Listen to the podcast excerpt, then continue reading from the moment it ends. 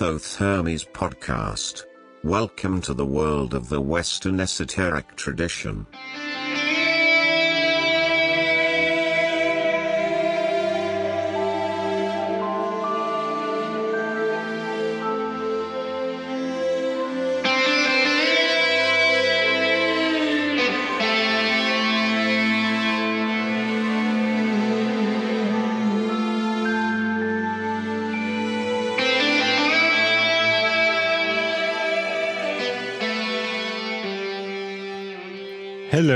Friends and listeners.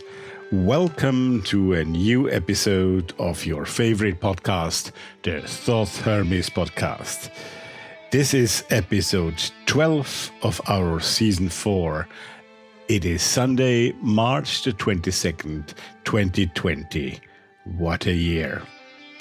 And this episode bears the title of Models of Magic. And whoever has already maybe heard that expression, Models of Magic, might guess who our guest is today.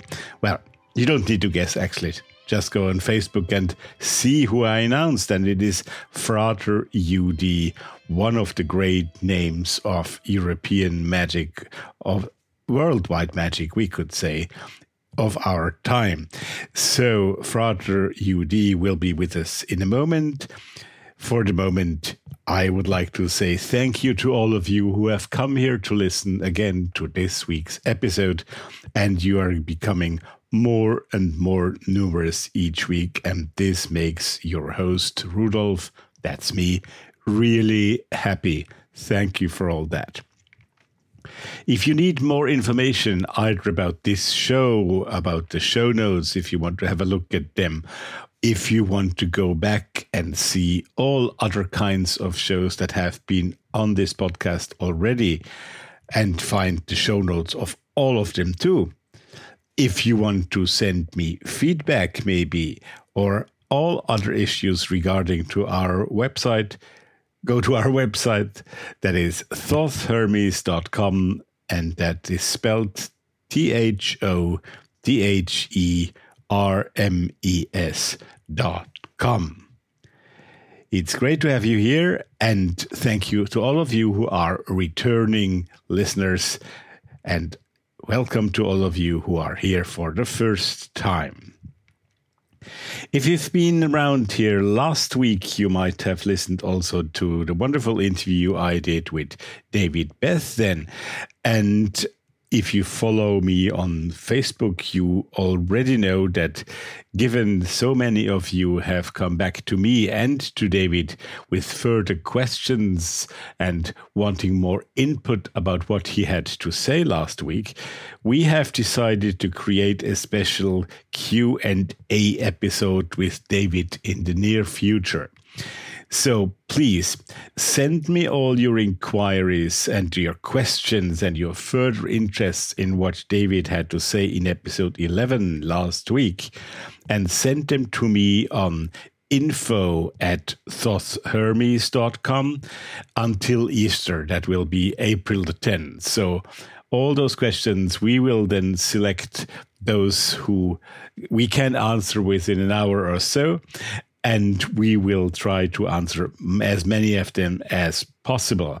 Once again, this is regarding episode 11, last week's episode with David Beth, and all further questions that you would like to forward to him. Send me an email on info at thothhermes.com, or if you wish, you can also post me a message on Facebook. Great. Well, well, don't we live in quite difficult and strange times, though. Well, I hope all of you are as well as possible and that you live up to what's facing us at this moment. Especially, I hope that all of you are in good health and those who are maybe suffering from that coronavirus, we wish you all the best and get well soon again and also to those who are, and there might be quite a few who are economically hit by what's going on all across the world because of that virus. We really hope that you are doing as good as possible. Just stay tight, it'll all return as quite soon we all hope that. And there are so many of you and so many occultists, so many people who work that the world is getting better again. And there's also real help that comes from many sides. Um, and that's quite a nice thing to see.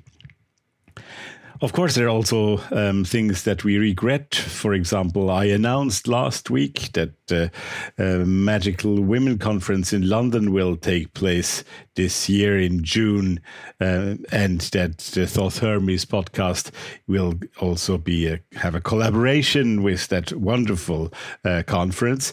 Well, and a few days after that, um, Erzsébet Barthold, who is one of the two uh, leaders of that conference, she contacted me to say we have to reschedule.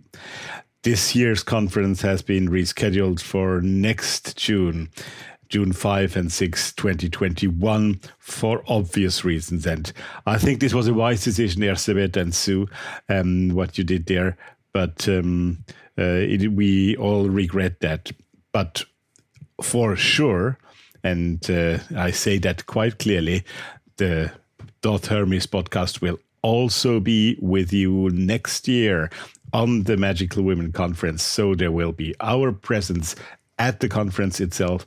And also, of course, there will be a very special episode after the 2021 conference to talk about London Magical Women Conference.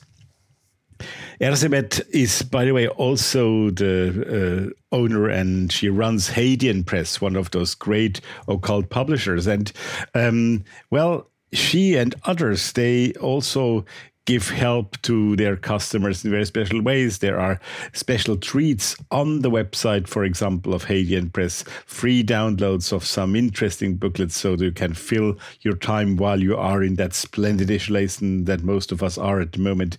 And Hadean Press is not the only one to do that.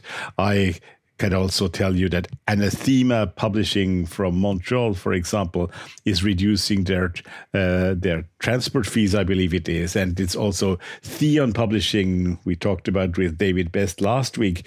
They also have special offers at the moment for all the clients, so that you can still afford and get your books and let's not forget that by buying books from all those people, and I only name those three, but there are many others around who wait for your support. And we support them by buying books now. And at the same time, we can fill the time that we have at hand at the moment.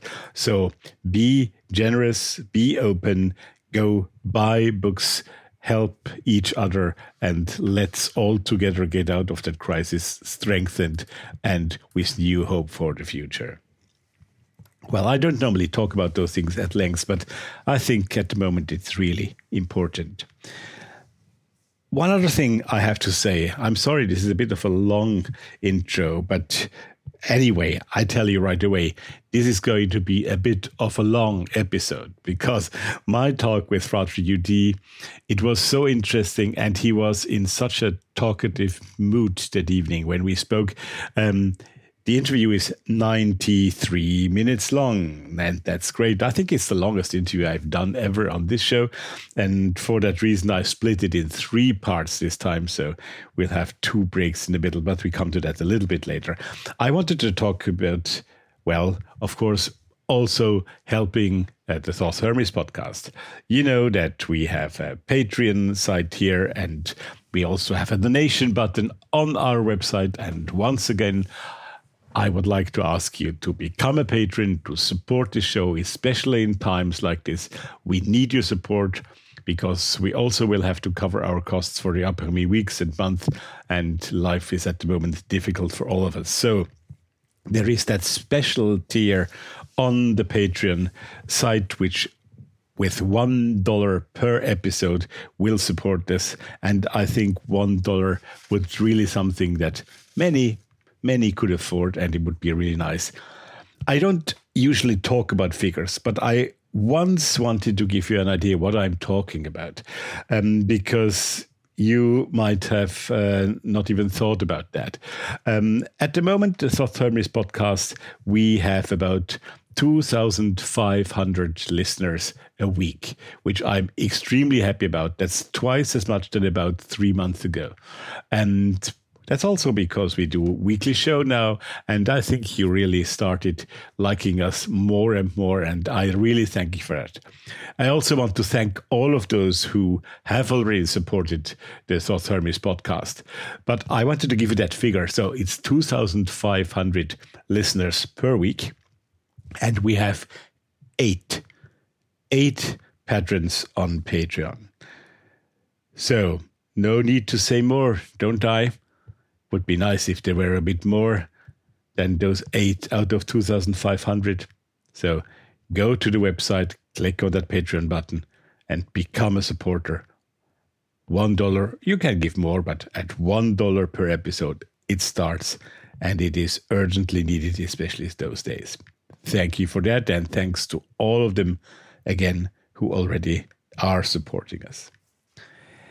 Okay, let's go to that interview. But before that, of course, there will be some music as always. I just told you this episode has a bit of a special format with that really long interview today with Frater UD. Very interesting interview. And as we all have a bit more time at hand, at least most of us, I don't think you will mind that we are a bit longer today. Well, I hope so. Um, because of this, uh, I will play four pieces of music because we'll take two musical breaks in between the interview. And as always, before we start the interview, we will have a first piece of music. Well, the music choice that I have for uh, you at hand today is a bit eclectic, and I like being eclectic about music. You know that. The first piece we're going to hear is by someone who has already been on this show twice. It is Heather Dale, Canadian singer songwriter, and she has just released a brand new single called In Principio, and she has been very kind to offer me the possibility to play it for you here. Um, I might just read her a few lines she, when she talks about that very meditative, very um, calm song. She says, with all the changes going on to help contain the coronavirus, this week has been full of upheaval. So we need a little moment of calm and time to find our strength. So she has been creating a new song with, with, where she's improvised several long meditative incantations, which are intended to ground and center our spirit and freeing our mind to wander. In principio, that's Latin for in the beginning, and now we are at the start of this new musical journey with Heather Dale. It's her brand new song, In Principio. Enjoy.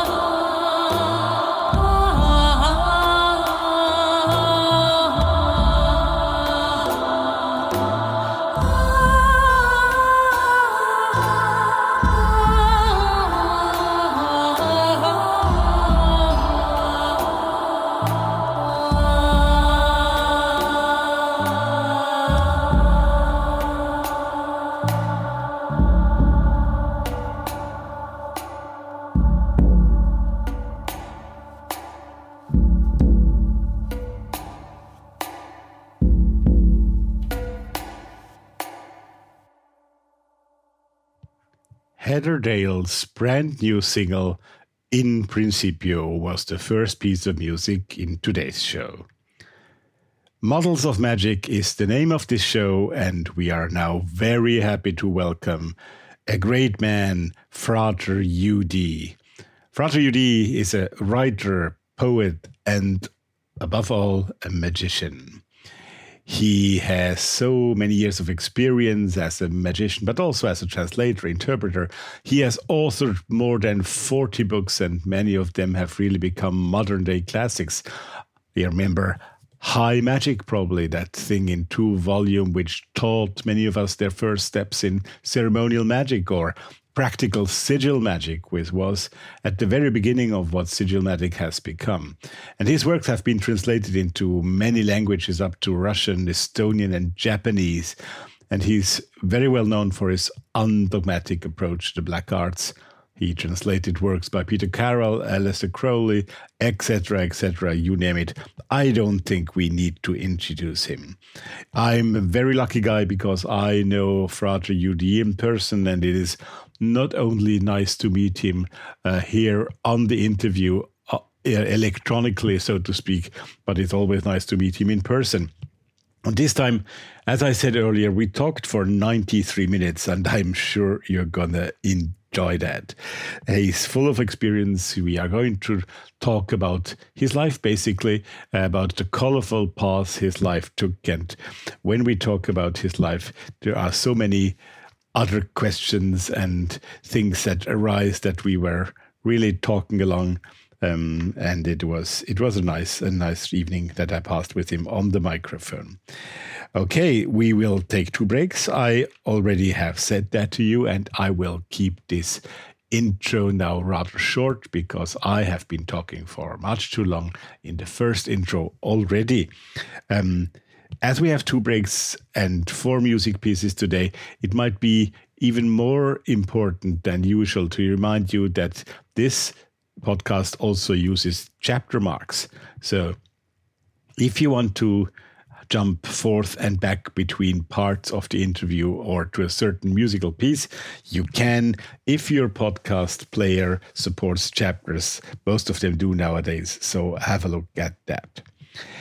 Immediately after the first part of this interview, which lasts about 35 minutes, I believe, um, we will have a musical break and start immediately into the first piece without further t- me talking. Um, and this piece is, I told you, I'm going to be eclectic today, a piece called ancient Egyptian music. It's not real ancient Egyptian music, of course. It is by contemporary composer Derek Fiechter, who has written a piece called Pharaoh Ramses II, dedicated to that great pharaoh and who picks up the mood of ancient Egypt in his music. So you will hear that after the first part of that lovely interview with Frater UD, and we are now straight going into that talk. Here comes the interview. Hello. Today on the Thoth Hermes podcast, we have a guest that I'm have really been looking forward to have him uh, on this show for quite some time. And it's somebody who I think you, our listeners, are also very keen to hear talk to us today. Uh, I would like to welcome here on this show Frater UD, who is probably one of the most marking personalities of contemporary magic in, in our time. Um, welcome, Frater UD. It's a great pleasure to have, uh, have you here with us today. Well, Gurul, thank you very much for the invitation. You're running a very nice gig here, as I see, and uh, it's certainly worth everyone's time. And uh, so I'm very happy to contribute. Well, thank you. I'm pleased to hear that. Um, Frater um, maybe let's, before we start with any other question, let's clear that question about that UD, Frater UD. um, yeah. uh, I think some of our listeners might have asked themselves already, what does UD stand for? Well, it's an abbreviation of my magical mm. motto, which is in Latin, and the uh, motto is ubiquidum, ubiquidus, in a more or less English uh, pronunciation of Latin, mm-hmm. or as we tend to say it in German, ubiquidemon, ubiquideus. Mm-hmm. Uh, and um, it actually means. Um, the demon is in everything and the god is in everything, which uh, right. is basically my way of saying or of tasking myself to actually always uh, try to see all sides of the matter, not just two sides of a coin, because as I said in some other interview, coins with only two sides do not interest me any longer. but uh, basically, trying to to grasp things as a whole as far as we are able to which of course is quite a different problem. So that's that why I adopted that uh, basically right early on in my magical career, if you want to call mm-hmm. it that, mm-hmm. and I've uh, stuck to it, and uh, I don't really see any reason why I should uh, uh change that. Oh, sure, sure. Uh, well, thank you for that because I think that was important. And um, well, you were just talking about your magical career, and a career it certainly is in your case. Um, but where did it all start? Uh, where did you did you start at a very early age, as many of, of you and your colleagues do, or is it is it something that came to you at the later stage? How did you become the frater UD that you are today? Where did it all start? Well, uh, it did actually started rather at a rather young age with nine. Uh, basically, the my impetus was uh, a broke uncle.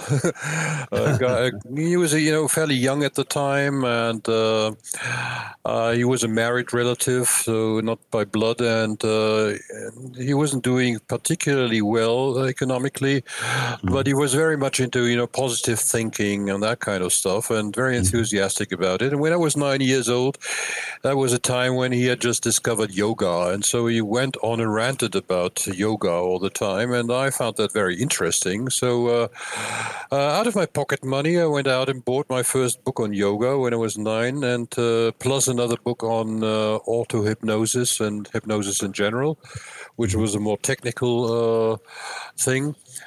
Uh, and then, uh, well, my father was with the German Foreign Office, so uh, basically I grew up as a as a diplomatic brat uh, born in Egypt, and um, he was posted then to Sudan, Khartoum, Sudan, and mm-hmm. Uh, we went there. We traveled there by freighter, so that was several weeks uh, on high sea. And that's where I basically started digging into that yoga stuff, and uh, it has never really left me since.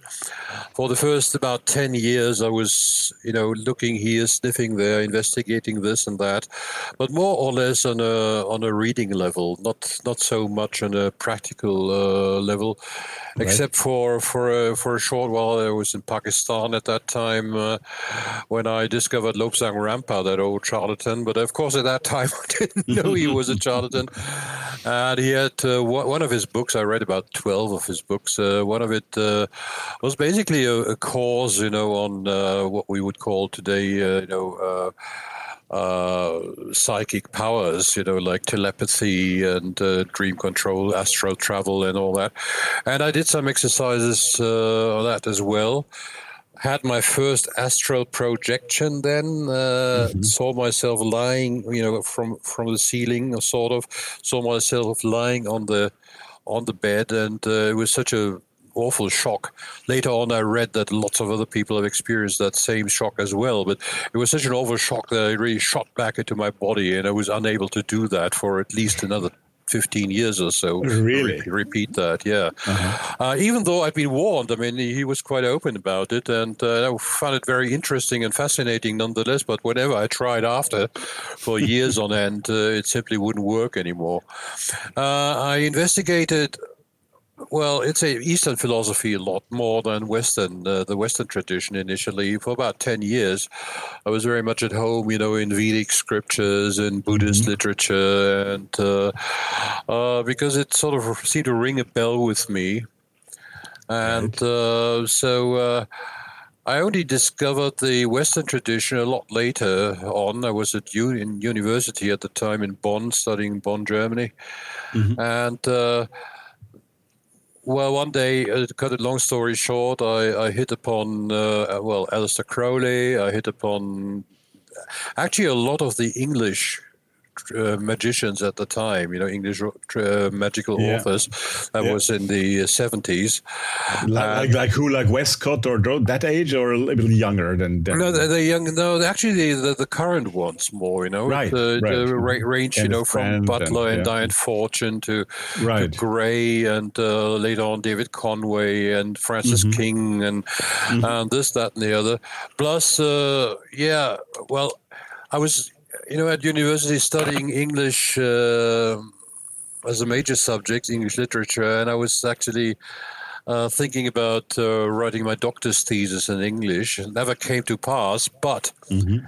uh, what I suggested to my professor was writing on an occult topic. And uh, apparently my professor i mean that was very much a no-no uh, kind of topic at that time in academia because uh, uh, I, I, mean I asked several professors about it. One of them told me, yeah, you know, uh, well we were investigating uh, William Butler Yeats and uh, yeah. and his. Uh, well, I, I came to him at the end of a seminar and said, well, how about a vision? I mean, Yeats took about 17 years to write that book, and it was basically all channeled by his wife Georgie Hyde Lees, and it mm. was all about magic and metaphysics and so on.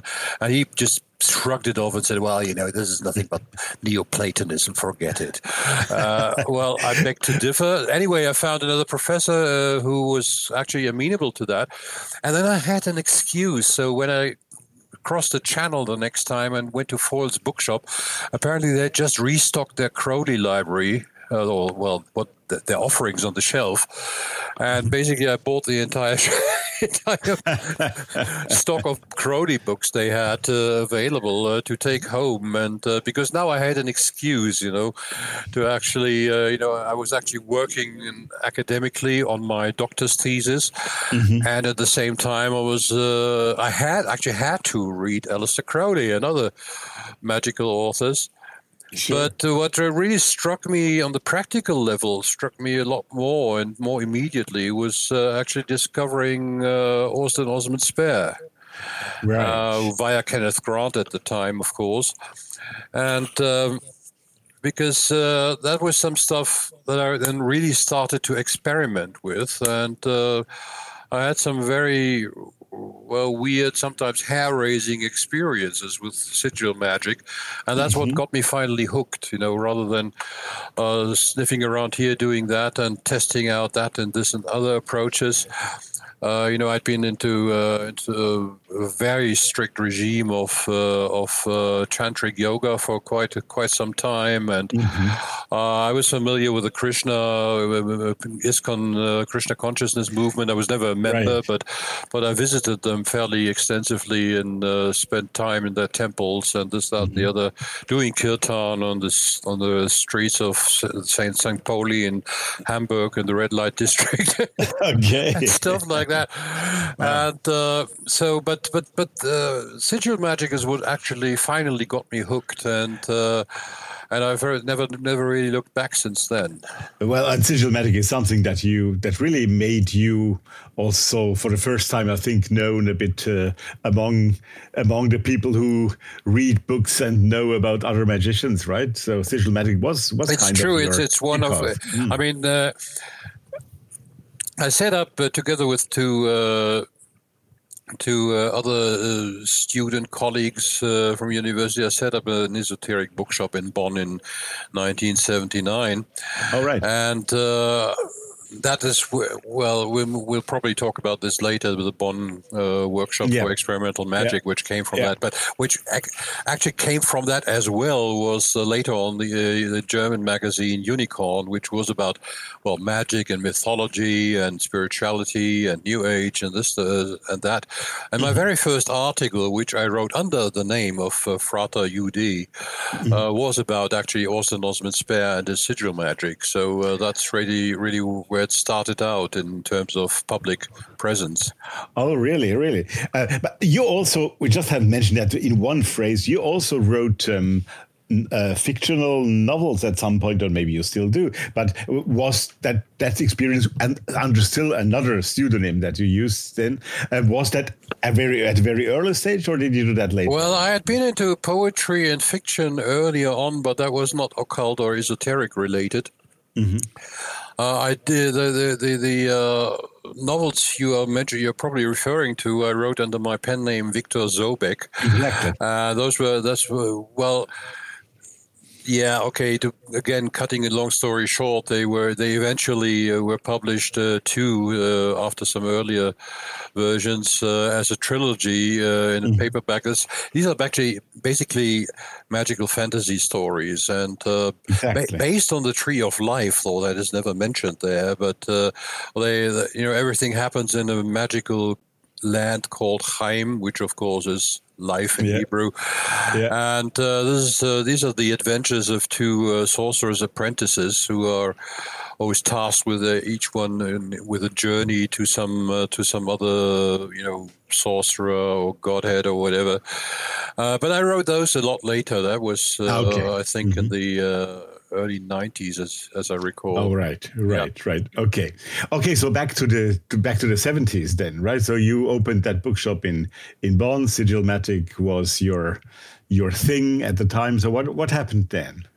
Well, in Bonn uh, in '79, well, we set up this esoteric bookshop, and then hoping for clients, uh, which turned out to be quite a vain hope initially. Uh, you know, it took us about four and a half years to actually, uh, you know, turn a profit. Uh, so that was uh, a time where we had a lot of time on our hands, and uh, uh, right, I think it was in the end of '79, in December '79, when we uh, when I met with a few people there, about a dozen people, very mixed. We were almost equally, you know, males and female members, uh, to set up what we termed the um, uh, uh, workshop or Arbeitskreis in German for experimental magic. And now those were people hailing from very, very different backgrounds. I mean, uh, there were university students amongst them, but there were also people, you know, from the health profession. Uh, there were people who were very experienced in magic, some Bardonians among them, Right. uh, others who were absolute tyros, others who were sort of, you know, just starting out as myself, for example, or my then time girlfriend. And uh, we only had one uh, basic tenet that was that we would be uh, willing to go for an undogmatic approach to everything. You know, not just believing because some some venerable authority claimed this is so, this is that, this is the, the Right. other, or the, don't do this because it's too dangerous or whatever. Uh, we all we wanted to see was uh, did things work, and if so, how and why, and uh, if not, why not, and so on. And uh, yeah, we we met for almost three years regularly, and uh, and this was all based, for, you know, on practical work. It was very very precious little uh, theory we discussed. Uh, what we really did was, you know, conduct rituals, uh, open air or indoors or in, in some caves and this that and the other, uh, and, and there was actually no taboo. You know, like. Um, Right. uh, somebody would, would do something about runes, and, uh, and and you know we'd spend a weekend in, in the forest doing rune magic. At other times, it was more the Golden Dawn tradition, which informed a lot of us uh, at the time. Uh, planetary magic, uh, elemental magic, this, that, and the other, talismans, amulets. We invited to guest speak some guest speakers occasionally. For instance, there was a uh, an African uh, medicine man. I mean, that's what he he called himself a fetish priest. He was actually from from Nigeria, living in Germany at the time, and uh, he conducted one of our meetings and. Uh, and this, that, and the other, and uh, there was plen- there were plenty of you know actually uh, hands-on kind of success magic uh, operations we conducted, and of course uh, we had a lot of discussions afterwards. I mean, not initially, like uh, we would discuss the results and and uh, how it went and how it didn't go, and then this, that, and the other, and we had some. Well, we had a hell of a lot of fun for one thing. for one thing, uh, it was Yeah. really, really, very, very, very great, uh, great fun, and uh, and everyone, even those who were more experienced old hands, learned a lot from that experience, and uh, so did yours truly. I mean, that's uh, really what uh, what uh, you might say anchored my uh, my my going for magic uh, f- full power. But I had I had a question about that exactly because you called it an anchor. That's is a much better word. I would have called it a foundation now, but the anchor is probably the better word. And what did anchor you? I mean, it sounds like maybe maybe it's just because you omitted something. Um, it sounds like you you picked things up from here and from there and sigil magic and uh, and the fetish priest, etc., etc., and that kind of built your experience, of course. But was there some underlying um, well foundation anchor that would that would be something where you could build all the rest on it or did it from the beginning was it from the beginning a very colorful very mixed thing that continued on like that Well, it was very mixed and colorful. Colorful is the right word. Uh, in that, you know, this being, uh, I mean, the majority of, of our operation took place in the early '80s, but but uh, it was still the aftermath, you know, of the hippie movement. There was the aftermath yeah. of the anti-authoritarian '70s uh, student revolt and uh, and movement. So uh, this was there was one thing that was absolutely clear. There was absolutely no hierarchy. There was no leader. There was no, you know, kind of no CEO kind of structure or anything. Everything was done absolutely democratically and uh, no degree structure either. And it, no, it that uh, I was coming to that. Yes, it was absolutely no no magical order or organization of any time. I mean, obviously we had our, we, we we had our members, but but you know there was no formal membership. There were no membership lists being kept. It wasn't right. open to others, uh, with exceptions like this guest uh, uh workshop leader uh, I mentioned, for example, but uh, because we wanted to stay as a, as a group. But on the other hand, as a group, we weren't very very chummy amongst each other. Some were very, close friends and still are to this very day. Uh, some, you know, just met on these occasions and uh, never never after or outside of these uh, meetings. Uh, some were lovers. There was a couple there, a married couple, uh, actually two uh, later on three. I mean, two of other members married later on. Okay. Uh, but uh, it was more a clique, you might say, than than anything else. And it was certainly wasn't an order. But what Anchor does was. Well, for one thing, the experience, you know, that for every one of us, uh, hey, that we weren't alone in our craziness. Yeah because I mean, let's let's face it, we, we live in a in a we still do uh, in a, in a world in an environment which is actually not very conducive to uh, to going for magic and testing it out and taking it seriously in any way. Yeah, uh, yeah. Out, outside the occult scene, but that, at that time there actually wasn't any organized occult scene. That actually in, in, in the German speaking countries there were lots of yeah. occultists around. Well, not yeah. that many, but uh, but uh, but quite a few. Uh, but but it wasn't organized. And most of us were actually looking across the channel towards England because a lot, a lot uh, at that time was was happening in the UK, uh, which uh, you know, for example, more pragmatic kind of authors, you know, who weren't weren't all you know uh, fire and brimstone uh, type of uh, you know old age dogmatists like Eliphas Levi was or Papus or or or many of the German old occultists really. Yeah. so there was a fresh spirit of, you know, um, serious pragmatism with a lot of humor thrown in, and um, and that's that's what really anchored us, uh, not as a group together, as a group, you know, we as, as a unified body so much, as uh, the realization that we were actually onto something pretty serious and uh, something that actually worked a lot of the time, not always, but but you know, seeing that you know, uh, science, I mean, like uh, academic science, like the natural sciences and so on, wouldn't even allow for it to happen even once. Mm-hmm.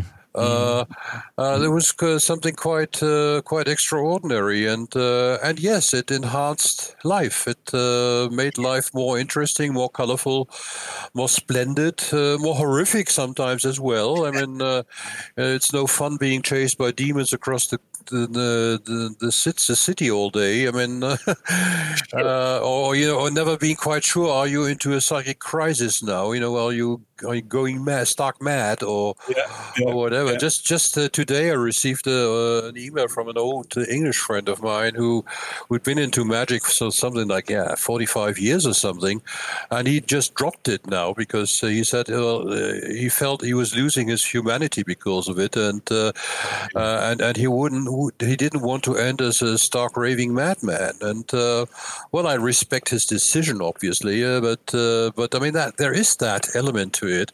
It may drive you across the edge, and uh, uh, yeah, more than once it actually has driven me across the edge, and quite a few other people I know.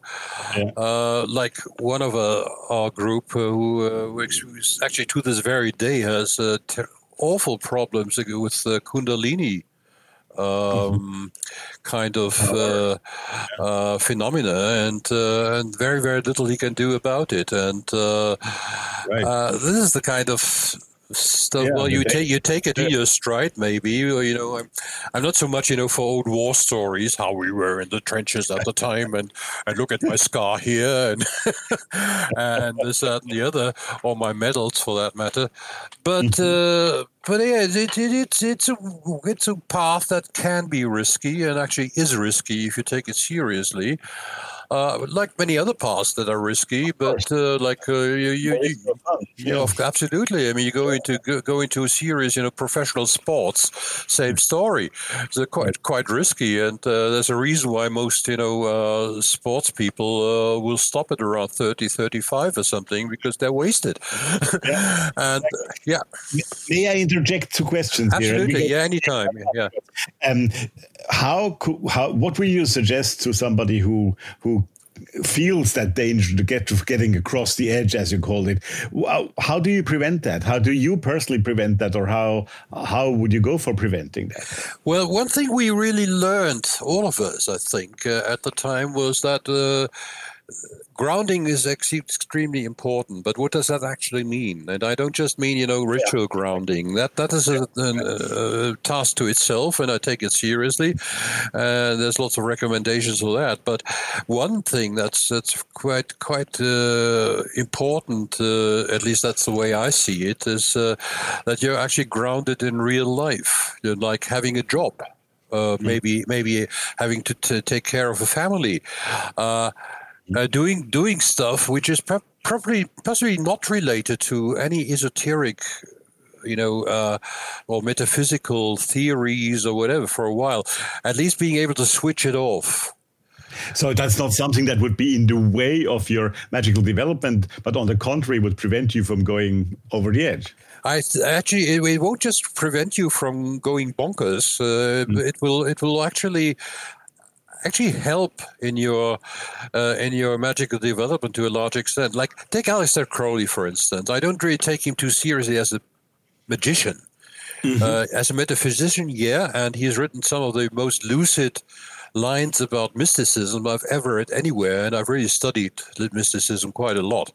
Right. Uh, but um, but one thing which people always loved about him, I mean, I know he was the most wickedest man in the world. Uh, at least that's what the uh, you know the yellow press would uh, make him out as, and uh, and a lot of people hated him, and for a reason, and this, that, and the other.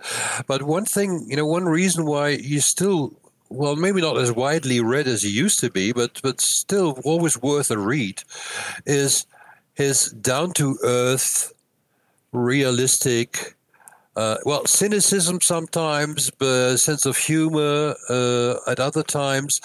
Uh, he has this knack of you know boiling things down to their essence. Right.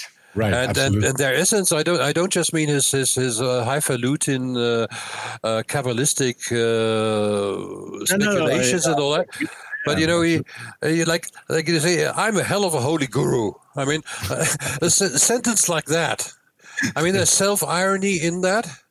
Yeah. Even though he, even though he absolutely meant it, I mean, uh, like any like any narcissist really does, and he, I think he was a prime narcissist. But, but on but on the other hand, putting it that way, I mean, could you could you fancy Eliphas Levi saying uh, word, wording it like that, and not just no. because that was hundred years before Crowley or fifty years not only because he was French, and, and, and, because he was French, and and uh, you know uh, Mathers wouldn't have said that, and neither, for that matter, would William uh, William Butler Yeats. I mean, uh, who, who, whom I absolutely love as a poet to this very day.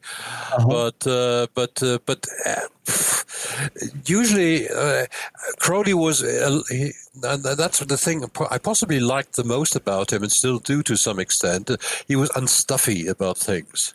Mm-hmm. Yeah, and that's absolutely. what we that's what we liked about those contemporary British magical authors. That mm-hmm. the, the, lot of them, not all maybe, yeah. but most of them, were very unstuffy and very relaxed about matters, and that was far more spoke far more to the times than any of the old age, you know, twenties twenties uh, mm-hmm. old men's occultism uh, kind of literature we had in German, for instance. Absolutely, but that's exactly perfect link to my second interjected question I had. Um, you described the situation in Germany then as opposed to the one in Britain or in the English speaking world. Uh, and what's the difference today? I get the impression today the situation has not not really changed a lot. I mean, there are some people around in the German speaking world, like you and a few others, but um, in general, the main focus of something that has at some point started in Europe, in the in Central Europe, basically, has dramatically shifted first to the uh, British Isles and then even to the United States at some point. Would you agree on that? absolutely, I... I... would absolutely agree with that. Uh, to all practical purposes, the uh, German magical scene, if there ever was one, and maybe we'll come to that when we discuss the unicorn and what it actually affected, and basically uh, with our modern workshop for experimental magic uh, uh, effected in, via these uh, channels. Uh, but basically, the magical scene in the German speaking countries is more or less dead. I mean, there's a scene. Right. There's right. people around, yes. There's some very Even good today. people. Yes, absolutely. Yeah, there. Speaking of the contemporary scene, there's uh, there's uh, people around. as always, you have a lot of tossers who you know are just uh, self-important and uh, uh, not well educated but full of themselves. Mm. you have that a lot but you, okay you find that all over the place all over the world. You'll find that in african magic just as well as you find in the uk or america or in uh, in latin america. Uh, and in germany you know the german speaking countries includes austria and switzerland and parts of belgium and luxembourg. Yes you will find that as well. But you'll have a few select people who are really into it, uh, who've done their homework, who are, you might say, uh, deeply involved and, and who are original thinkers, yes. But as a whole, on the whole, I'd say, yes, uh, we are back at that situation with uh, has possibly shifted more towards the United States than the UK at the moment. Yeah, I would think so. Yes, yeah. yes. But do you have an explanation for that? I mean, not for the US, but why why Central Europe? Let's call it Central Europe, right? Um, why has that become so void in some in, to some extent? I don't think I don't know. I'm not sure it's an explanation. I have I have a hunch or two. Uh, so if I may voice that, uh, uh, no guarantees that I'm absolutely correct, but uh, it may have to do to some extent a with a pragmatic spirit, which is still very much more evolved and stronger uh, in the Anglo-Saxon cultures. Mm-hmm. I mean, I'm including Canada and Australia as well, and New Zealand and uh, and and parts of English-speaking uh, India even. Mm-hmm. Um, that is one point. Uh, and the other, I mean, pragmatic meaning that uh, you know people are not so put off if you actually you know go for say success magic. Right which right. of all of sigil magic is about success magic. There's absolutely nothing really metaphysical about it. Forget the Zos Kia Cultus, which was basically an invention by Kenneth Grant, and and uh, um, uh, Austin Spare actually played him along because he was more or less in love with Steffi Grant, but that's another story. uh, but uh, but uh, so so it's more about you know hands-on kind of utilitar- utilitarian stuff. So that may be one right. one major reason, and um, for another reason, uh, oh, well, uh, I'm not sure about that, but uh, perhaps uh, it's this kind of you know splendid isolation the Anglo-Saxon, well, English-speaking world is enjoying and has always enjoyed, well, mm. ever since Britain became an empire, uh, and still is. I mean, now with you know every man and his dog speaking English and having yeah, to sure. speak English. I mean, because you know, you in most in most jobs, uh, you can't you you won't have any career at all if you don't at least have a fair command of English, you, so, as rudimentary as it may be. So, so they tend to isolate themselves a bit and uh, that is a good and a bad thing at uh, in the same time. The, the, bad thing is, of course, that uh, you know it kind kind of becomes uh, more or less um, reiterative. You know, uh, uh, feedback loops, closed yeah. feedback loops. Yeah. but the good thing is that it becomes more intense. Absolutely. And, and uh, that's why I do this podcast here from Europe. And still, we have about 85% of our audience over in North America, right? I'm not surprised. I'm not surprised. Uh, I think at the, uh, you know, back in the 70s, North America was, I mean, there's, there's, there's actually quite a strong American occult tradition. But uh, it hasn't been, you know, it's not so well known outside of the, or wasn't so well known outside of the United States uh, at the time. I mean, it mm-hmm. started off uh, even early on with uh, Joseph Smith and Mormonism. I mean, Smith yeah, was. Smith was, uh, you might say, a quack maybe, but but he was also a channeler and and yeah. yeah, a psychic medium and, and and this that and the other. And he wasn't the first, he wasn't the only one, he wasn't the last. Or take Paschal Beverly Hare Randolph and his uh, sex magic and uh, right. uh, or even or, or even uh, even you know uh, people like Spence who you know set up the AMORC, uh, Rosicrucian movements, this that and the other. Gerald Manley Hall and, and, and this, that, and the other. Uh, there was quite a strong tradition of it, uh, but uh, but it didn't, you know, project itself so much into the rest, even of the English-speaking world. Mm-hmm. Uh, whereas uh, the English influence via the Golden Dawn, obviously, especially with the Golden Dawn. But hey, who made the Golden Dawn really famous in the 20th century? An American, Israel Regardie. Exactly. yeah. Exactly. Exactly. and uh, okay, so he, he used to be a, a, a, secretary, was which was basically an unpaid kick, uh, sidekick, sidekick or kick ass for for Aleister Crowley for a while. Uh, but uh, but hey, he was a very serious practitioner in his own right and a Jungian uh, analyst and this that and the other. One of the most intelligent people in that scene, anyway. Uh, yeah. yeah, and, and I think America has basically caught up. That's what happened, and and I think the UK UK authors in the 70s and 80s uh, uh, helped kick that off to a large extent.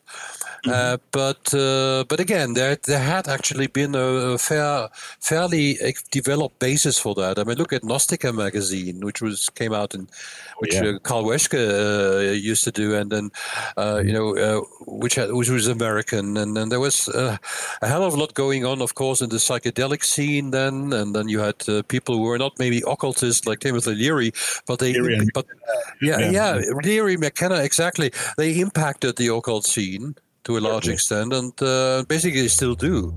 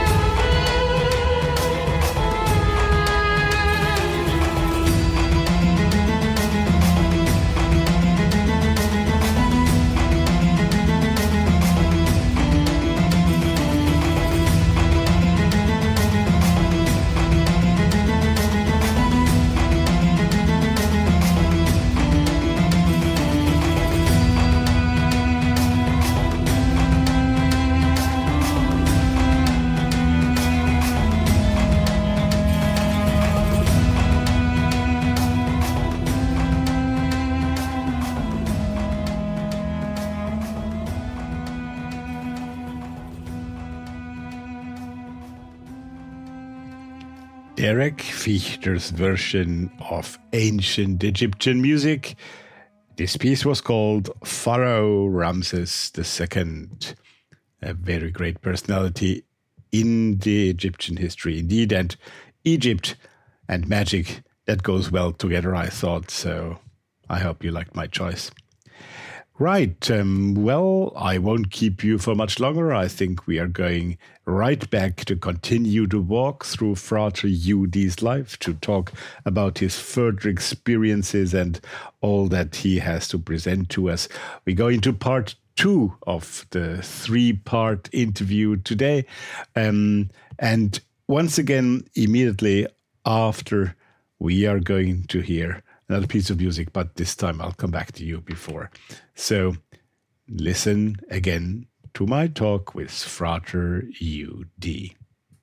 Let's go back now to the 1980s and Bonn. So we were just talking about that unicorn. You also was there was a keyword there about your magazine there, and also workshops, I think, that were started there. well, the uh, Jörg, Jörg Wichmann, uh, who was part of the uh, the Bonn workshop for um, experimental magic, mm-hmm. Uh, he later on uh, decided to set up this magazine, Unicorn, uh, German language magazine, and a lot of us participated. You know, be it as authors or initially, you know, cutting up texts and gluing them to paper, and, then, I mean, this this was pre pre PC and, and, and, desktop publishing, um, which came came on later, but but okay. And, uh, you know, and write, of course, writing stuff and discussing it with readers and this, that, and the other. And that's how, at least for a short time, something like a German speaking magical scene began, began to develop around this magazine. And there were other magazines run by other people later on as well. And um, and uh, from this developed a strong interest. I mean, I could act when I was still running my bookshop, I could actually see it. You know, uh, uh, when we set up our mail order business, and uh, you know, when I when either I or someone else would would uh, you know review a book in Unicorn, bam! Suddenly, you know, the orders came in. People would order this right. book from us, and uh, so we could actually see that it did have an impact, mm-hmm. and. Um, later on, uh, my uh, my wife and I and some other people, we where we uh, well, I'd actually set up. That's another story. I actually set up my publishing uh, company when when I got hold of a English copy of Liber Null by Peter Carroll. And and I and he and I well I tried to get the rights for German and I wrote but uh, never received a response. Later on I found out that he was traveling the world at the time for about a year. So mm-hmm. uh, obviously there was no possible no possibility for him to to respond. So I said well to myself well chuck it. This book is so important. I want to have it out in German anyway. So I'm, you know, basically it was a copyright violation initially, but I okay, I put in a notice that the holders of copyright were cordially invited to contact me, uh, you know, because of uh, license fees and this, that, and the other, which eventually happened uh, later on. But anyway, I, so I had so I had this uh, this thing, and I, and I, I was quite an inexperienced as a publisher.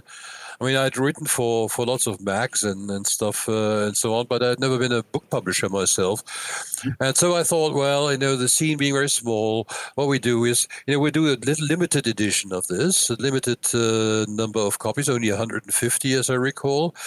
Uh, we, and we do it on subscription base, and, and hey, yeah, it will be a prepayment only. So uh, people will have to subscribe and they'll have to pay for the subscribed copy. Right. And what and, and obviously people who haven't subscribed will buy it later. They will pay a slightly higher price. Mm-hmm. And what what can I say? I mean, it, it was sold out in I think something like two months or three months. I was I was flabbergasted, and and the and the and apart apart from that, I was happy. Not not so much for the commercial uh, aspect because I mean, never made a lot of money with that with that publishing house. But sure, what it did indicate is that that, that there was beginning uh, there was a scene growing, evolving that was actually interested in that kind of literature, which mm-hmm. no major publishing company, even the esoteric ones, there were quite a few around at the time, uh, would even touch. Right. And uh, you know, it's what's what's called a niche market. Yeah, absolutely. And it's interesting that you probably helped growing it also, not by your work with the Bonn Group, but then also by publishing the book itself, right? Uh, yeah, I certainly did. And uh, well, what happened then was that uh, uh, a guy who later on took over a Unicorn magazine for a few few issues. Uh, uh, and I, we well, we, we talked, and my, and my wife uh, too, uh, who had uh, written the book on uh, elemental magic, and so we tried. Uh, you know, basically, it was the same thing. We said, okay, let's try if we can do a. That was a commercial seminar, a, a workshop, four days, mm-hmm. at his place and near the Externsteine in in, in Germany, in the middle of Germany, which is one of the old uh, cult places, mm-hmm. uh, and uh, and so well, we, we we had a bit of a mailing list at the time that, by then, and uh, so we contacted people and we put up some ads and so on. And hey, our first seminar was uh, 17 people signing up in, in no time, and uh, and it was a it was a ripping success. And that's still all pre-internet, of course. And that was all pre-internet. Yeah, yeah. Imagine people would actually would actually read papers at the time. people could actually read at the time. they, they, didn't need podcasts. okay, thank you for coming. Um, yeah, absolutely. Well, you're you're you're unfortunately you're absolutely right, uh, and and so the, the, whole but chaos magic and you, how would you define that relation? I mean, is that something that you adopted or something that you transformed, or uh, how would you how would you uh, situate yourself within? Chaos well, biographically magic? speaking, uh, I had moved to uh, removed to to Berlin at the time, which was basically because I was trying to get out of my uh, bloody military service mm-hmm. because they were, you know, I mean, I I wasn't in active service anymore. I, ser- I served two years in the German army, became a lieutenant of the of the reserve. But as a reservist, uh, they developed that habit of uh, calling me up every other year. And uh, after the sixth time, you know, I was just uh, okay. I was uh, lieutenant first class by then, ha, by then, haha. But uh, you know, I was just simply fed up. And West Berlin at that time was uh, was excluded from that because it was under right. uh, Western Allied uh, control, and uh, so the German army had no, had no say in that matter. Right. Yeah. And so I removed uh, to West Berlin. I only lived there for 11 months and nine days, which is an indicator of how much I loved it. But but anyway, at that time, uh, I suddenly received a rather rather um, a peevish letter from a Mister Peter James Carroll uh, from England, uh, who oh. had just discovered that actually his li- beloved Liber Null had been published without his license in German. And uh, so, uh, long story short, again, uh, we obviously re- responded immediately. And then I invited him over to Berlin, and he actually came, visited me for a weekend. And uh, at that time, yeah, we, we actually hit it off quite well. And we did actually did a long seven hour interview interview, uh, which we later on I, well, I, pub, I published uh, in, in my uh, uh publishing firm, Edition Magus, as it was called, and uh, then we. Uh, I was fairly well established in the seminar scene by that time, so I suggested that he and I do a seminar on chaos magic in Germany which mm-hmm. we did. And uh, by then, he had uh, basically come up with Liber Pactionis, which was basically the, the charter, as it were, of what was then right. to become the magical pact of the Illuminates of Thanateros, which we then formally founded in an extinct volcano crater in the Rhineland, uh, not far actually from where the Bonn uh, Workshop of Experimental Magic uh, used to work, okay. and uh, that was uh, that was the IoT proper. I mean, there had been an IoT which was more or less just a virtual uh, kind of thing, not really a formal. Um, organization. Uh, it was was more or less on paper and in the minds of the, the English people, the English you know magicians, who were more or less part of it. But the Liber Pactionis, or the magical pact of the Illuminates of Thanateros, IoT, then actually formalized it, you know, with a de- de- rudimentary degree structure and this, that, and the other. And so I was basically a co-founder of the IoT, Absolutely. and uh, that was why uh, because I really loved chaos magic. And uh, yeah. to to some extent I still do, even though I've taken different a different path uh, now for the past thirty years or so. But but uh, but uh, why why did I love it? What do I like about chaos magic? That might be a question you might care to interject at some time. Here it is. okay, good point. Great question. well, for one thing, uh, what I always liked about uh, Chaos Magic was its um, iconoclastic approach. Not for mm-hmm. itself. Mean, you can be iconoclastic and still be uh, fucked with, but uh, pardon my French. You, you can, yes. yeah, but, uh, because uh, what Chaos Magic uh, tried to do, and I'll come back to pragmatic magic a little bit later on, because basically, what I saw it, I saw it as a kind of, kind of escalation of, of pragmatic magic in a way. But Chaos. Pragmatic Magic was in your biography before Chaos Magic. That's right. That's right. Uh, I'll come back to that if I may a oh, yeah. little bit later, since sure. we're at Chaos Magic right now. Yeah. Uh, won't interrupt that uh, flow. Sure, um, sure. Um, if you're okay with that, um, fine. Uh, what I thought was it was an escalation of my initial approach that don't take anything at face value, and the only rule, the only guide, the only law, as it were, that I would uh, have for pragmatic magic is it has to work. Everything mm. else is secondary yeah. or tertiary, even. Uh, it has to work. Else, uh, there's no no point about blabbing about the ethics of, of magic or whatever or morals uh, if it doesn't work in the first place. Yes. So uh, if it works, then then we then we'll actually have a problem, and I uh, and I, I still st- I still abide by that. Uh, the uh, one one chapter in my new book, uh, written by uh, Josef Knecht, is actually has this quote from me that the problem with magic is not that if it works, but that it does. Yeah. And what chaos magic does is reduce magic to its hopefully reduce to its hopefully naked skeleton of uh, effective techniques. Mm-hmm. Uh, and it uses a novel kind of aesthetics, which is quite important. Actually, it's been much underrated. I think uh, when chaos magic is discussed in academia, for instance, these days, which it mm-hmm. seriously is. Uh, it, it, has uh, it has an, its own terminology. For example, just speaking of gnosis, when you actually mean trance. Yes, yes, very true. Yes, uh, very. True. Which, which is correct, the correct way of doing it. I mean, uh, this, this is a form of gnosis, absolutely, but uh, but nobody did that before, yeah. and uh, and of course it has uh, this element of uh, this aleatoric element. Basically, I mean, what does chaos magic really derive from? I mean, even though Pete Carroll at that time he didn't know squat about existentialist philosophy, for instance, mm-hmm. or, or, structuralism for that matter, or let alone deconstructionist uh, philosophy.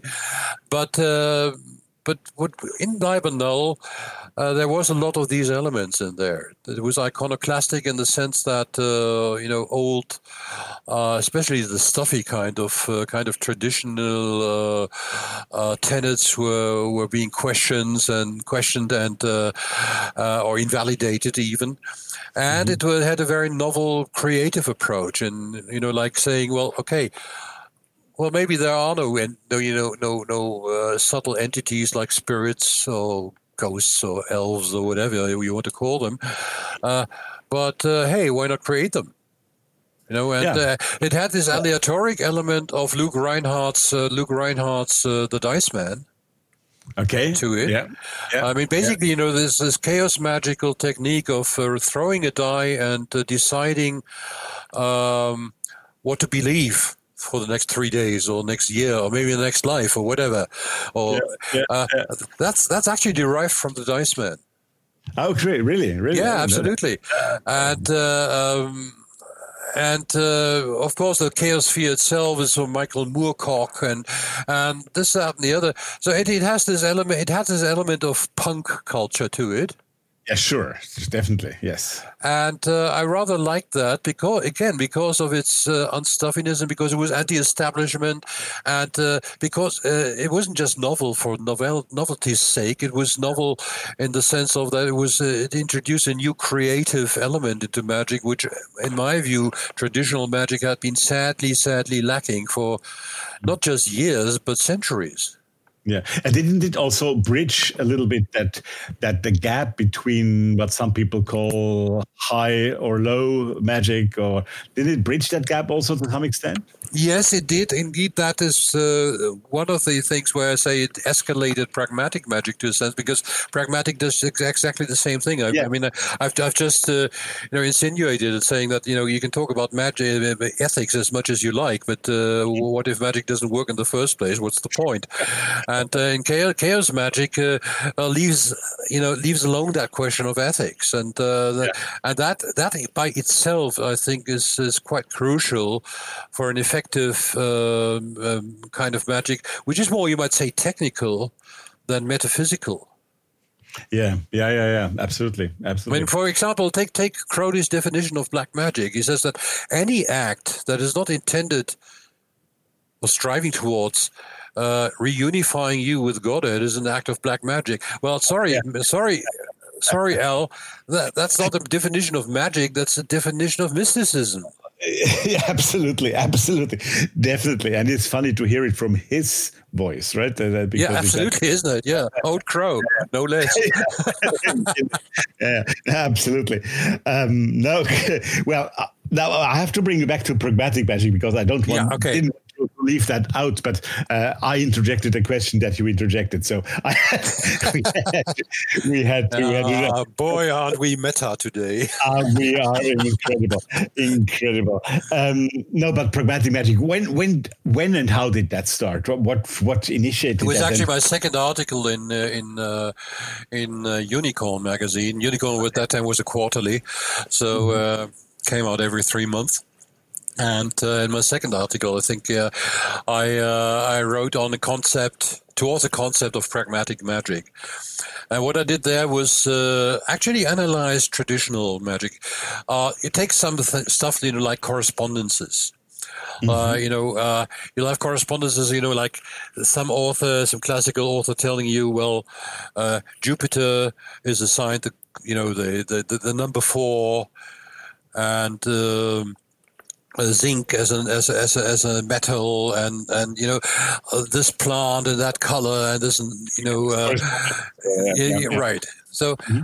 fine uh, we know where this comes from, but uh, but never mind. But if you if you have, you know if you have a look, take a look at six or seven different authors, classical authors, or claiming to be classical authors, suddenly suddenly you're hit with with a hell of a lot of inconsistencies. Definitely, you know, yeah. actually, Crowley was was quite a genius, and you know when he when he wrote or rather completed Liber seven seven seven, which Allan Bennett had started, uh, he just took over the manuscript and and uh, and uh, completed it. Right. Uh, when, when, for example, when he when he says uh, uh, something like to the effect, I'm not quoting literally here, but uh, Jupiter, uh, this, that, and that for incenses, plus all kind of you know, was glorious uh, smells or whatever. I thought, hey, wait, that's that's that's bloody bloody vague. What does that mean? But actually, actually, actually, I've come to the realization that that this is actually what it's all about. Yeah, I mean, yeah, yeah, yeah, I mean, yeah. you mean, or, or take Saturn. So you want something? Well, I would say, okay, take take sinister or heavy smelts or uh, yeah. you know uh, parts for instance. Yeah. Uh, yeah. why? Because that's what saturn is about and it's not the question of do you use that plant and that herb or that and what if you can't find it and uh, and and uh, does it ha- does it have to be you know half a grain or or three ounces or this you know? Uh, and what, what i did was analyze uh, classical traditional magic in terms of its inconsistencies mm-hmm and then I said, you know, and, and there's there's some some, and and, and of of course also it's Eurocentricity. Because I said, Yeah. you know, if we if we look if we look say at the Caribbean or uh, or the West Africa, then we take some some be it, be it voodoo or uh, juju or uh, obeah uh, practitioners or whatever they, and there's lots of them about. Uh, Well, when they do a love spell, they won't use the planet Venus. They will not use copper and the colors green and and the, and the number seven. sure. And, Sure, and, because- and, yeah. and assuming, just assuming, that's maybe a bit a big assumption, but assuming that their love spells are just as efficient, as efficacious as are ours, then how can this be?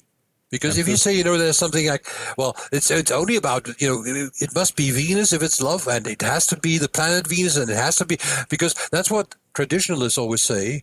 Uh, if you don't use that, it will go wrong. It Yeah. will not happen. It won't work, and so on. Well, bah, here you have this Obeah man saying, Yeah. "Man, I'm not, me not using Venus.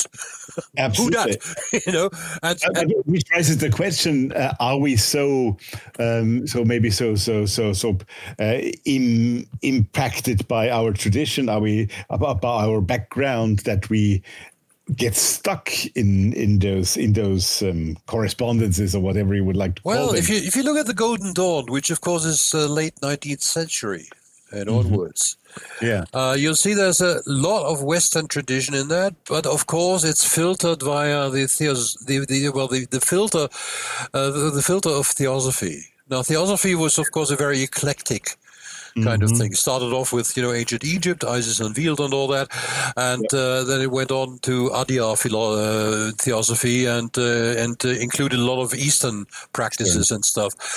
Uh, okay, so you basically had this uh, this dichotomy of Eastern and Western esotericism. Which academia today actually still uh, abides by to some extent.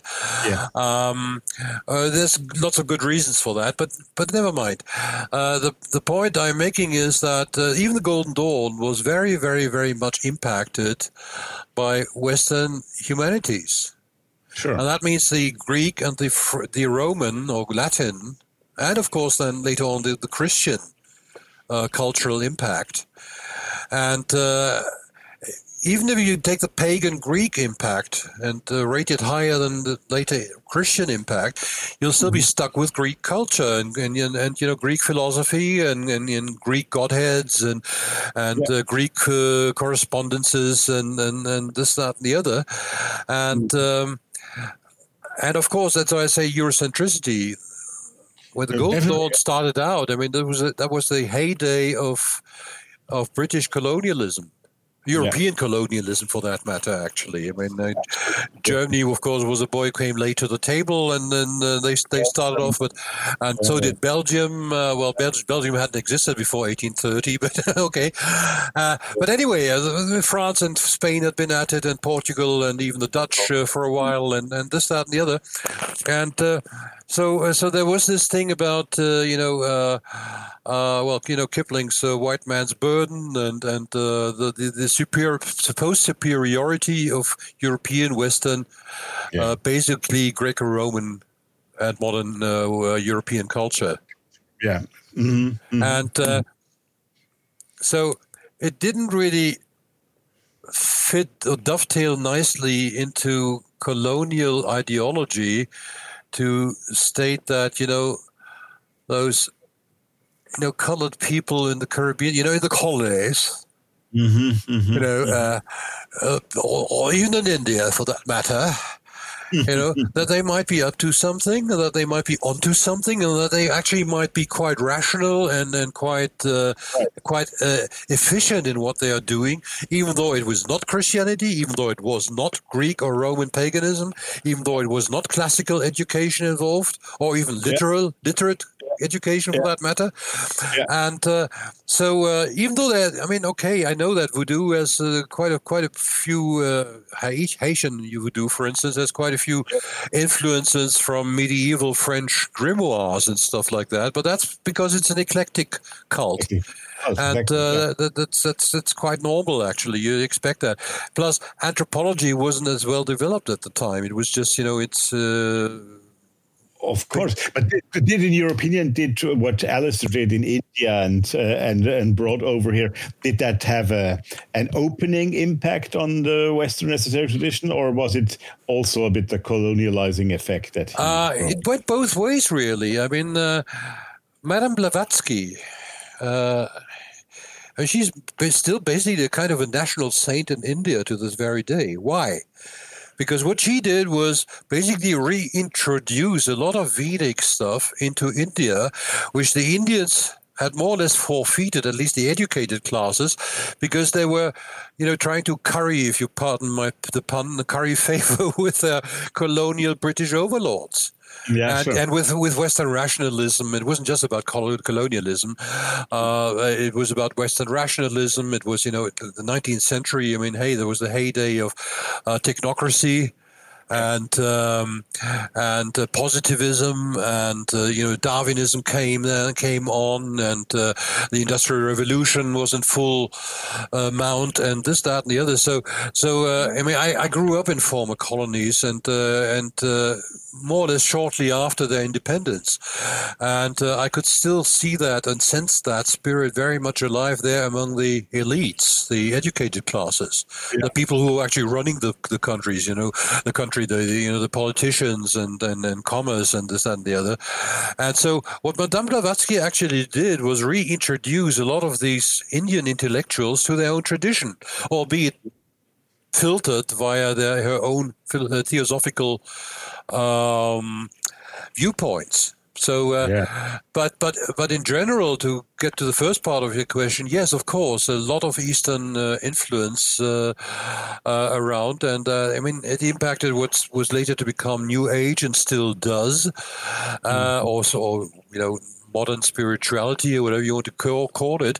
Uh, stuff like yoga, which initially was a, was a martial art, really, but uh, most Indians even don't know about that yeah. Uh, uh, which uh, it was you know softened up uh, by Indian nationalists in order to curry favor in the West for the Indian independence movement. That's why right. that's why you have wellness uh, uh, disciplined yoga in, in the West all over the place, and nobody nobody is really or hardly any people are really aware of what a militant and actually militaristic kind of discipline it originally was in mm-hmm. India. One could go on and on with Frater UD. I think um, what an amazingly interesting life in magic that he had, and it's not finished yet what we talk about today. So um, there will be many more things to learn and to hear from him. So stay with us because there is a third part this time to the interview. I would like to mention something now here. We are going to talk very briefly also about um, his Ice Magic book. Many of you have certainly heard about that book, but many of you in the English speaking world have probably always wanted to get an English translation of that great book ice magic and it has not existed so far so um, i am happy to tell you that Theion Publishing yes them again. Um, they are in at the moment preparing a version, an English edition of Ice Magic by Frater UD. And this is going to be, I think, an exciting moment um, when this will be finally published, very much anticipated. And I'm happy to let you know today that this book will exactly see soon the light and we'll keep you informed when it'll be really out. Okay, I promised you some music and some music you'll have. You remember a few episodes back, I played three pieces of music by Wilburn Burchett, Master Wilburn Burchett, actually, as he should be called. And um, well, he is an amazing musician. You remember he had written those very special pieces for guitar, which he he has written a psychic meditation course and accompanied that with his um, mystical pieces for guitar. He released seven albums in the 1970s. And when I played this music last time, um, I got many reactions that do play him again because he's wonderful. Yes, he's wonderful. And today, now, immediately after me finishing that chat, you will hear Wilburn Burchett and his piece, Building the Circle. Then we delve right away in the third part and last part of the interview with Frater UD, and that will be followed again by a piece of music, the last piece of music for today. After the interview, that will be the Wolf Song, Song, and I'm sure I'm pronouncing that wrongly because that's Swedish. I can't speak Swedish. It's actually the text from a lullaby from the famous book by Astrid Lindgren that many of you as a child might have read, Ronja the Robber's Daughter. And Jonna Jinton, a young Swedish musician, she took the text from that book in Swedish language and made a beautifully meditative song called The Wolf Song. That's what's going to come at the end of the interview. But now, first, let's go to listen to Wilburn Burchett and his wonderful piece, Building the Circle.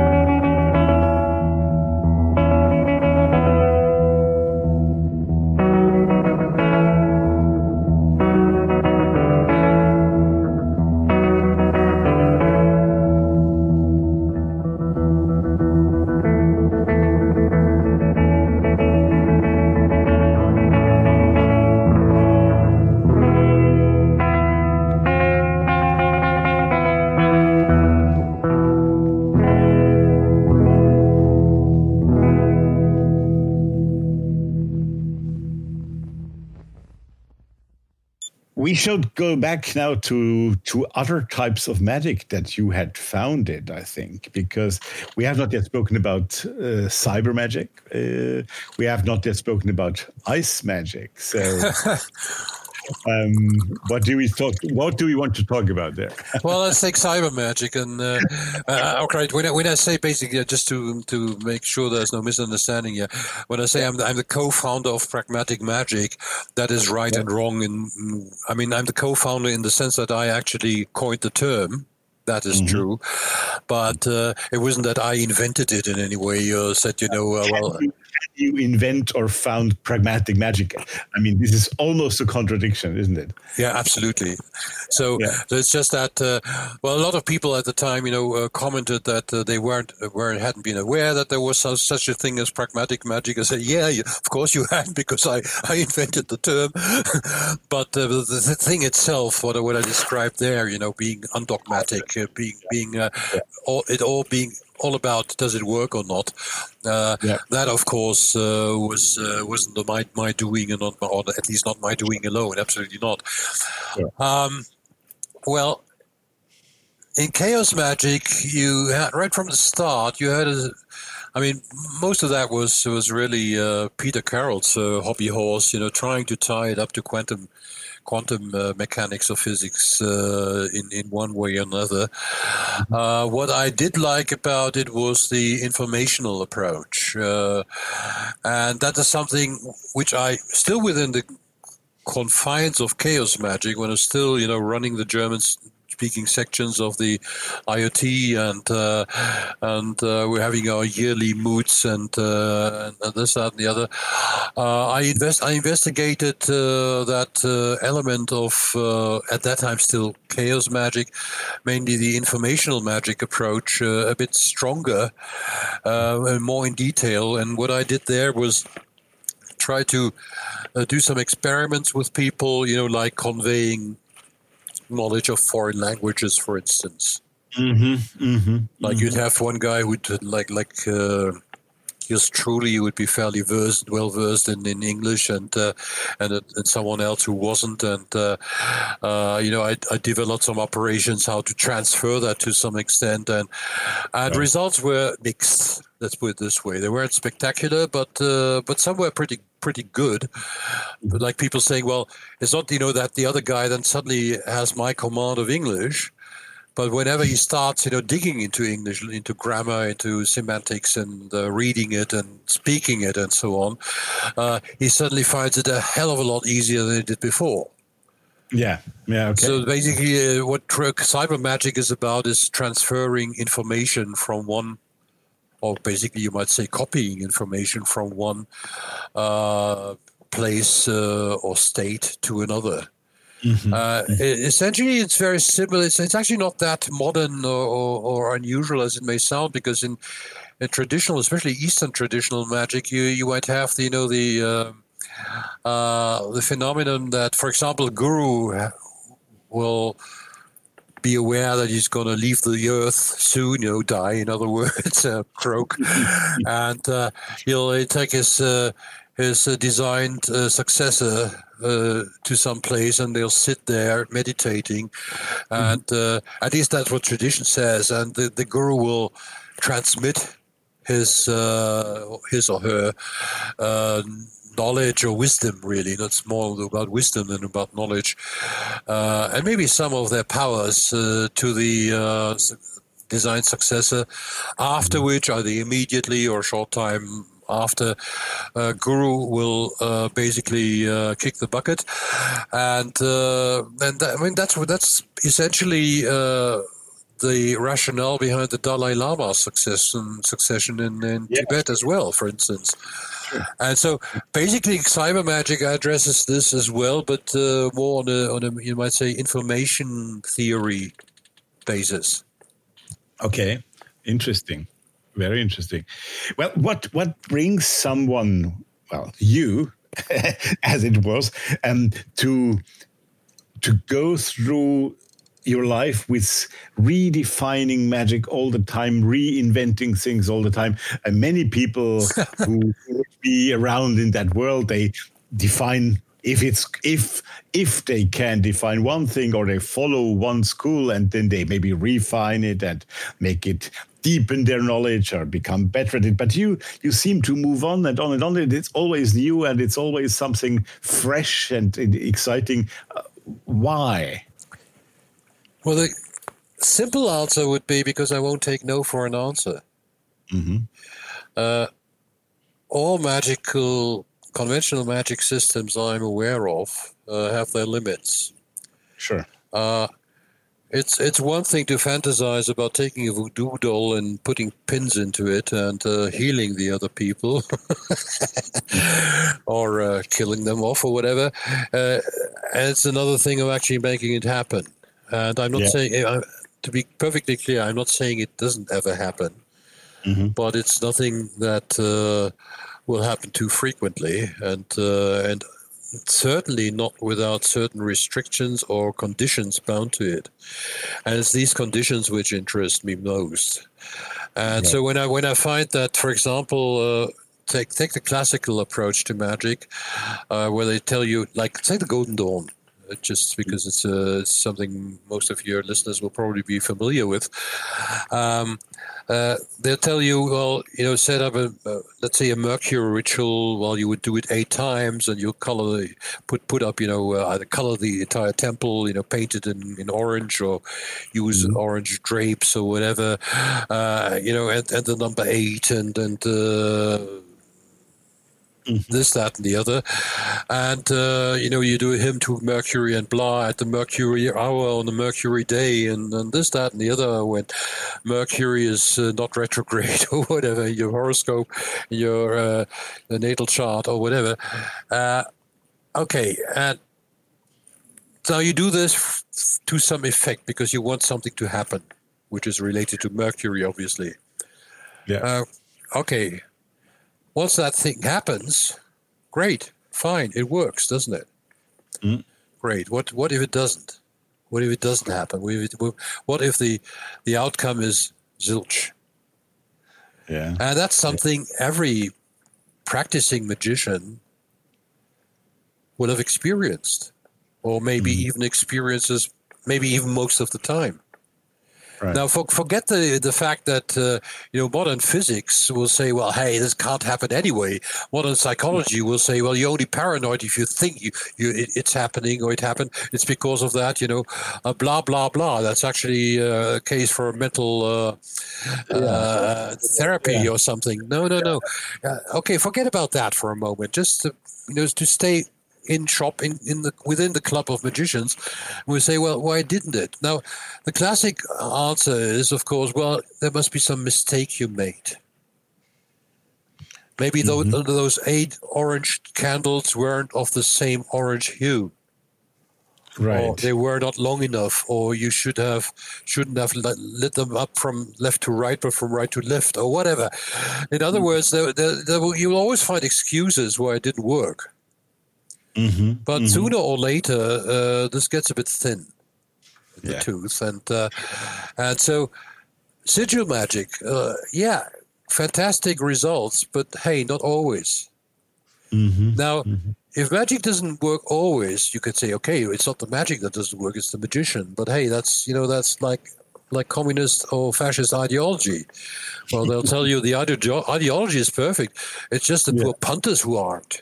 Yeah, yeah, you know, yeah, you are yeah. not class conscious enough, and that is why, because of your petit bourgeois inhibitions, and that's why the revolution failed, or uh, or whatever. You're you're not of the you're, you're not of the right Aryan race, or you're not pure enough, and, and that is why it didn't work out. Shit like that, to uh, mm. put it mildly, uh, will always come along. But uh, that's what I say. I won't take no for an answer.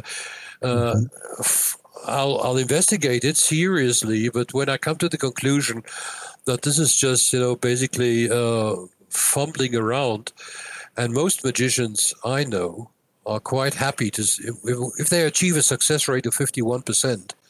they'll say, great. Yeah, and, and, but to me, not taking no for an answer sounds like the definition itself of uh, of somebody practicing magic.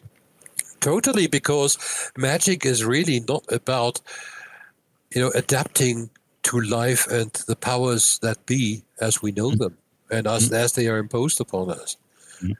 Uh, what came later on for me was, and that's still my focus to this very day, is uh, you might say extreme preoccupation with the phenomenon of human powerlessness. That is something I find totally, absolutely, I don't use that term lightly, uh, absolutely unacceptable. Mm, sure. And uh, what is magic if not going against exactly that, against Yeah. the powerlessness of uh, humanity? Yeah. Yeah. or any li- living being for that matter. But all right, I'm uh, as a two-legged and more or less uh, human look-alike. I will stick with humans for the time being. Yeah. And uh, magic, uh, in my view, and, and and actually, there's a lot of that in, within you know traditional uh, shamanism, for instance, that the shaman is usually an outsider of that tribe. Mm, mm. And he would not limit his actions towards two-legged, uh, uh, human-looking uh, beings. That is right? true. That is true. But that's that's of course because most shamans, he male or female, will work with the spirit uh, model of magic. But uh, but that's that's another that's another story. Uh, Another podcast, yeah, yeah. probably, probably, yeah. But um, it's because. Uh, uh, they, they are outside. Why? There's, there's very, very simple, maybe simplistic explanation to that. Let's say you're living in the countryside. You have a farm, and your neighbors have farms. I mean, they're far- you're farmer, and they're farmers. And suddenly, you know, uh, you gain this reputation that you are able to cause rain when when there's a drought. And so people come to you for help, and uh, you say, "Well, you do your best. You do your very best, and okay."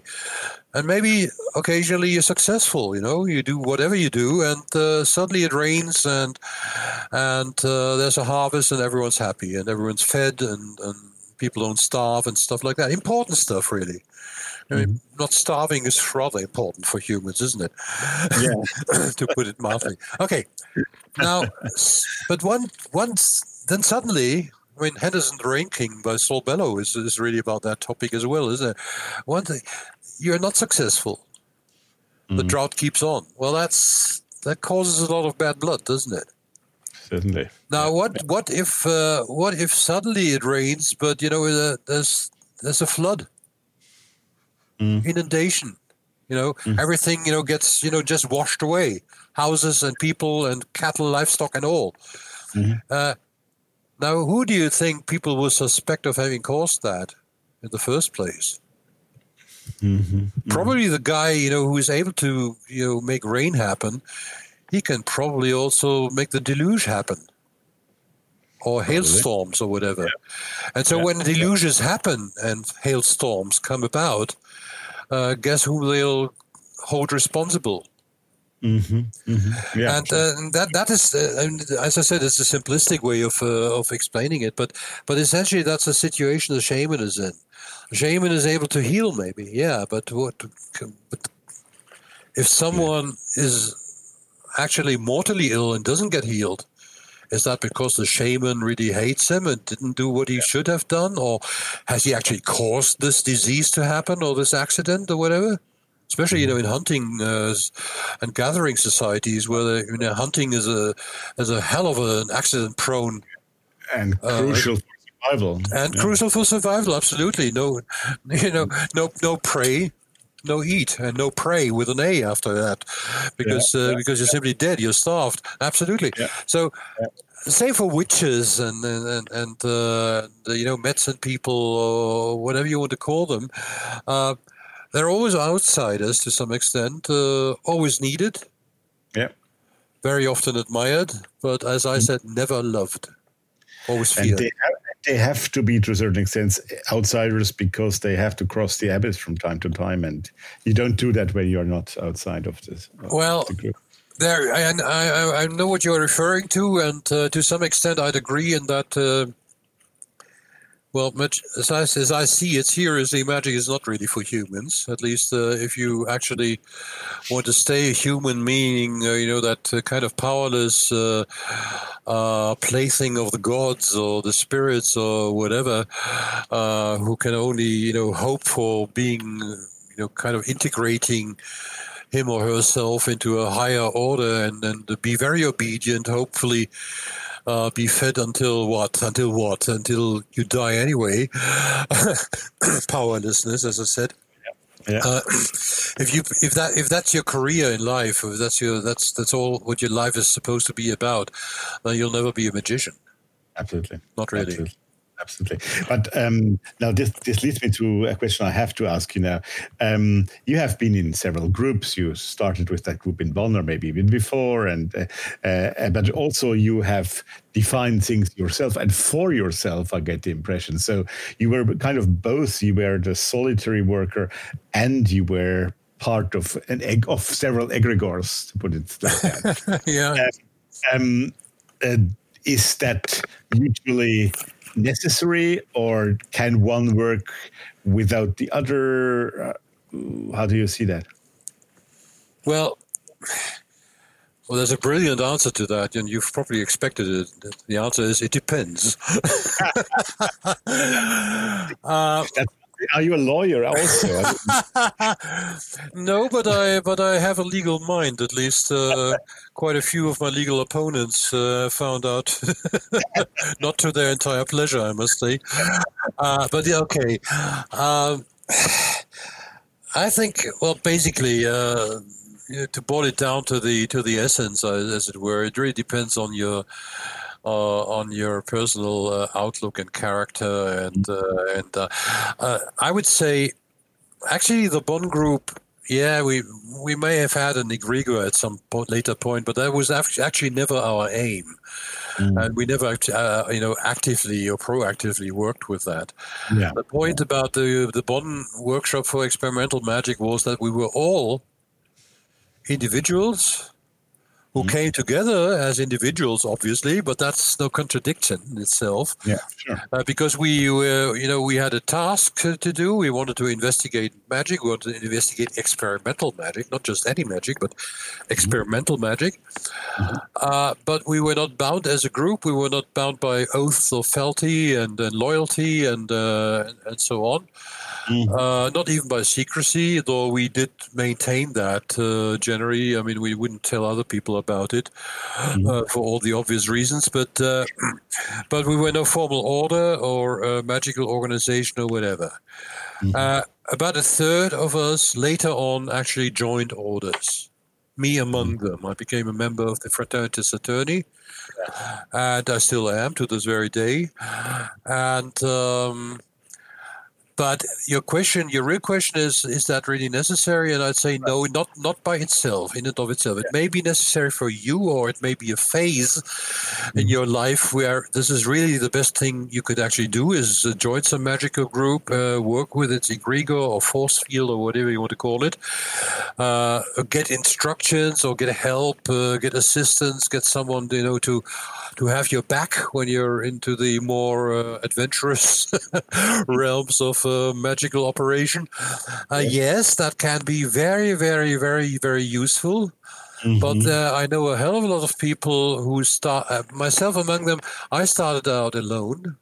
Mm. Uh, I didn't, you know, I didn't. In my family, there was absolutely no magic. Uh, there was absolutely no pro occultism or pro esotericism sentiment. Neither mm-hmm. was there anti apart yeah. from the fact that, that I was uh, raised uh, in a fairly strong Catholic environment. But oh, once really? I but once I shook shaken that off, uh, my, par- my, my, my, parents didn't object to my getting involved in the occult. I mean, in as much as they were aware of it, mm-hmm. uh, I didn't really make them aware of a lot of that. but uh, but uh, but uh, but they wouldn't have minded, and when they when they knew about it, they did they didn't really care. But uh, neither, you know, did I have a, a, grandmother who was psychic, or or an uncle who was channel who, who would channel spirits, or or uh, who would predict the future, or whatever. Nothing of that that's all at all. So basically, I learned my magic from books essentially. Yeah, yeah, which is not surprising, no, but which is not not that common, I would say, right? Actually, for most of us uh, in the Bonn group, it was actually the standard. There okay. were exceptions like Harry Eilenstein, with whom I have uh, penned that uh, new book of ours.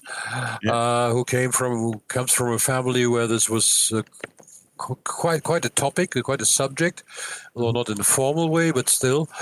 Uh, but uh, most people, uh, most members, I'd say, uh, out of the twelve or so, fifteen members we had, uh, this would apply to about twelve or thirteen of them. they were all basically based on book knowledge initially. Obviously, then came practice. Oh, it has to. That, it has of course, to. absolutely. Yeah. Uh, uh, but uh, but there was no, you know, kind of, uh, and and and uh, at that time, um, most of them hadn't been any members of any any you know kind of esoteric groups uh, or, or whatever either. Yeah, I see. Mm-hmm. Yeah. Okay. Interesting. Yeah. Yeah. So if it suits you to go be a loner, or even in a small informal group of people who you know who don't want to set up an organization, who don't want to set up a, an order with degrees and and tests and and uh, this that and the other or hierarchies. Uh, hey, fine, do your thing, and uh, it may be useful, you know, to look around and find out what other people are doing. Mm-hmm. And learn from other people. I mean, that's the main point. I mean, I've learned from a hell of a lot of people, even if I may not have adopted their their specific type of work or or Weltanschauung or, uh, or, or philosophy or whatever. Uh, but uh, I mean, hell, I even even learned uh, stuff from people like Alex Sanders or Hardy Swift here, and uh, even though I never became members, not even remotely, of their of their specific crowd or, or circle.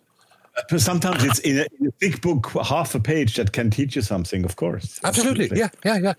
It can be a phrase even. And it's a cleverness to to pick that up and not say that that thing is bullshit because I don't like it, but to pick up that phrase. Right. Mm. That's right. Yeah. And uh, plus, mm. it may not even be there. It may just be because you're in a, a specific kind of gnosis or yeah. trance, and suddenly yeah. it speaks to you as mm. it has spoken to no one else and never will again. Yeah. But that doesn't matter. That's that's what, what the Jungians would call your personal arcanum. Yeah, yeah, exactly, exactly definitely. It is. I am afraid I have to go for the two last questions because we could go, go on. Ahead, go ahead. But we have uh, we have slowly come to to uh, a conclusion. But there are two more questions I have to ask you. Sure. One is, and you take the answer in the order that you prefer. We have been speaking about uh, about your your your background, about where where it all comes from, and and we have heard so and learned so much from you and through that. Um, so where is uh, Frater UD going um, in the next few years from that where you are now? And if you know, or would you would you like to go? What what's the path that lies in front of you? And secondly, and that might be related. That's why I say answer in the order you prefer. Um, where does magic, contemporary magic, stand today, and where should it, or where would you like it to go from there? Well, to take the first question first. Um, when they asked the Dalai Lama what was going to happen next year, he said, "I hey, I don't even know what kind of tea I'm having this evening. How do you ex- expect me to know what happens then?" Uh, yeah, uh, I'm saying this not to be too jocular about it or frivolous, but uh, but basically to uh, underline the fact that everything's in flux. I mean, mm. hell, with what with Corona going on. Uh, Thank you for having mentioned it for 80. exactly. Well, with Corona going on, uh, uh, uh, who and, and, and even without Corona, I mean, how do how how would you know? How would I know if we live to see the next second even? Sure. So, but uh, but okay, on a on a on a more conservative take, I would say what I'm uh, very strongly uh, uh, about these days is actually a investigating gnosis, uh, mm-hmm. Gnosticism and gnosis. I mean historical gnosis, but uh, on an academic scale, but uh, also on an experiential scale. And what's to me more interesting is actually uh, the repercussions gnosis has in uh, in modern day culture and uh, in our view of, a way of seeing things, way of handling things, and uh, that's something. For example, one of the one of book, book, one book project I have, but I don't hey, search me when it, will be finished because it'll be a, a fat book, I'm afraid. Uh, is actually uh, setting up, uh, you know, a, a, book of quotes, like one for every day. Those that'll be 365 or 66 with a leap year, and uh, a book of quotes uh, from Gnostic literature, but other stuff as well, uh, across the board, which will then be used as as uh, what I call gateways to the Gnostic Logos, mm-hmm. where you, mm-hmm. which we would use for for meditation or um, introspection or whatever you want to call it, uh, in order to to um, uh, latch onto the Gnostic experience. So that mm-hmm. is that is one uh, one major uh, major. Um, busy topic for me, which I hope yeah. to pursue the following years. Okay, second thing, more importantly, uh, where will magic go from here? Um, actually, I'm quite, I'm quite optimistic. Mm-hmm. And optimistic in the sense that we've, you know, in the past years we've seen, you know, this rise of talismanic publishing, for instance. Yeah. Uh, I mean, you just in your recent show, uh, which was excellent, by the way, uh, you uh, had David Beth, who I know personally, of course, yeah. Uh, and uh, who is, is one of the strong strong proponents of talismanic publishing and does a marvelous job. And and there's quite a few others around, um, some competing, some cooperating.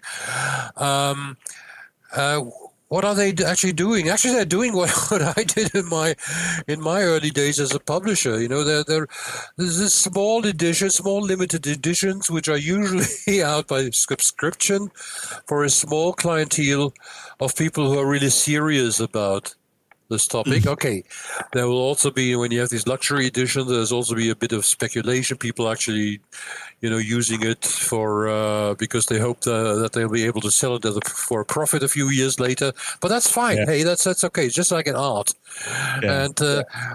and uh, and the, the the the quality of the material. Some of these publishing talismanic publishers are actually you know spreading is so incredibly high and good I'm really very, very confident that especially in the West, I mean, I'm only, only talking Western culture here because I'm not, you know, that well uh, tied up into Eastern culture or contemporary Eastern culture uh, for qualified uh, judgment.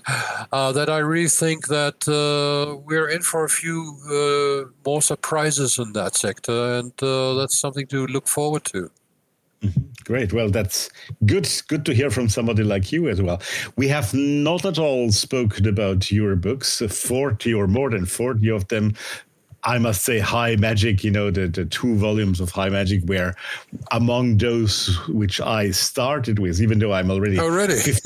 I started rather late with them. So, some, but anyway, they are still kind of, well, I wouldn't call them a Bible for obvious reasons, but, but um, I really, I really uh, could only say uh, uh, people who start in ceremonial magic should really do that with that. Well, thank, um, thank, but, thank you for your kind words. Always appreciated. I mean, others. But um, as you mentioned, and I will put those links also, of course, in the show notes, there is that new book which has already appeared in German language, but will be with Llewellyn in a, in a few months, or when will when will that come out? Well, uh, we I don't have a set uh, publication date yet from the publishers, but uh, when I spoke to Bill Krause of uh, the Wellers at the Frankfurt Book Fair in October, he said we might uh, be able to publish this next year by now. So that so that leads me to the expectation that'll probably be around uh, from October on. We actually wrote it in, in English and in German. You know, ah, okay. two, two, parallel manuscripts. Uh, just, just to speed up matters a bit and yeah. uh, and uh, being pen. No? Yes, and that's the other point. I mean, uh, I mean, I've been a professional uh, translator for more, more than half my life, and uh, it was a lot of work, but it was worth it. Plus, that that way, I actually know what it's going to be, and uh, and uh, then the people at the Llewellyn's they're always marvelous at uh, at proofreading and editing stuff and so on. Yeah. So yeah, yeah that book is the title is Living Magic, and it's actually a collaborative work. I didn't write it alone. I wrote it together with three of my companions of the Bonn Workshop for Experimental Magic. Back to root. And that is, in if I say so myself, that is actually quite unusual in magical literature because because you don't. Uh, uh, I'm not aware. I mean, correct me if I'm wrong, but I'm not aware of any other comparable book in the history of magical literature where four uh, practical practicing magicians, or more or less practicing. I mean, Joseph Knecht uh, wouldn't uh, claim to be a practicing magician these days. On the one hand, on the other hand, he's uh, very much into homeopathy, and uh, and he will also always confess that homeopathy is a kind of magic if you take it seriously. So uh, that for for practicing magicians, after you know 30 years almost, yeah, more than actually, 40 years, yeah. after 40 years, come together again and not just relate, as I said, stories from the trenches. Uh, old mm. uh, war stories and stuff, but uh, but uh, but actually relate what what their current stand on magic is, in various topics, various fields. Uh, you've you've seen the manuscript, so uh, you're probably aware of the list of contents at least, and uh, and uh, and that is actually uh, uh, quite unusual in in its own right. And well, as for the content, what we have to say and what readers will like or not like about it, that of course uh, remains to be seen. Uh, but uh, but it was a lot of fun. We took about a year, or was more, slightly more than a year, to write it together, uh, and a uh, lot of lots of discussions. I mean, we met again for that, you know, in in in yeah. in, in, in, meet space, mm. and in the physical, and um, a couple of times, and uh, the rest was done, you know, digitally, and it was a lot of fun writing it and I think, uh, I hope actually that uh, even more experienced magicians. Uh, it's, it's, it's, it's not a how to do book, not really. No. Uh, okay, in parts it is, but like for, for example, there's a long long chapter on German letter magic, uh, which hasn't really been covered in the yeah. English speaking world. Mm-hmm. And uh, apart from an article I once wrote in the Lamp of Thoth, but that was back in the 70s in, uh, in England. And uh, and yeah, I covered it in, in, my high magic a bit, but but that and yeah, there's a bit on my models of magic and how to use them in actual practice. But in general, it's not a how to do book so much as it is a book that tries to uh, basically background you in terms of uh, what magic is about and also of what magic maybe is not about.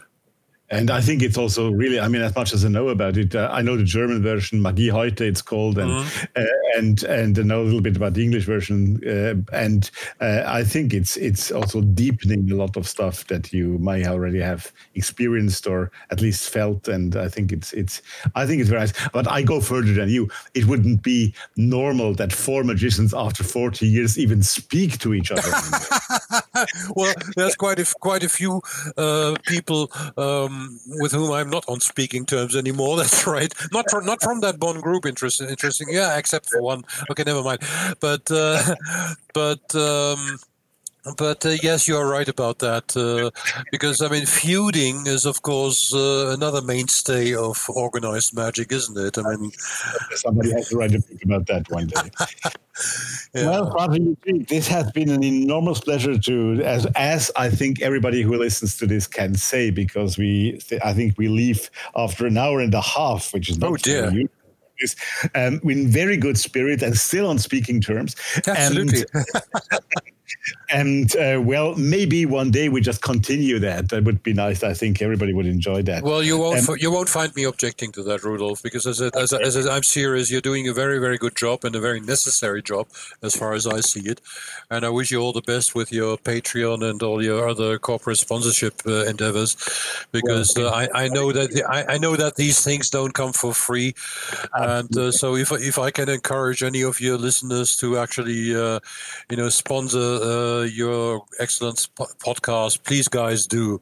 Uh, this, well, this, this, this, I, no, that. you didn't, and and I and I'm not and I'm not getting a cut as yet. exactly. we'll speak about that when the microphone is off. Okay. okay. Thanks so much, Rodrigo, and uh, well, good luck for all your projects, and uh, thanks for this lovely talk. Thank you. Thank you. Bye.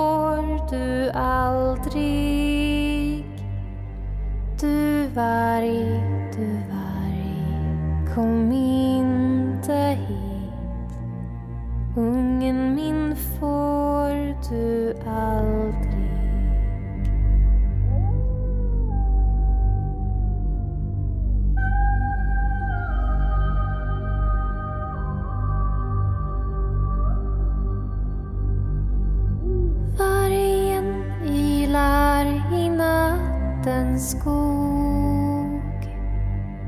Ylar av hunger och klagan. Men jag ska ge en, en grisasvans Sånt passar i varje mat.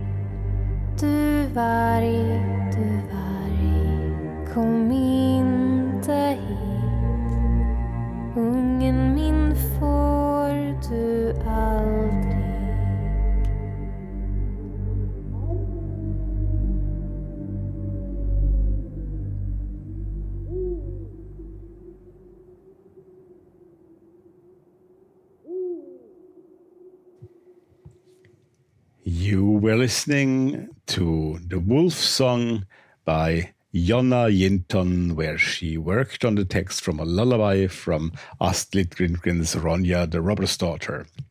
The Wolf Song by Jonna Jinton.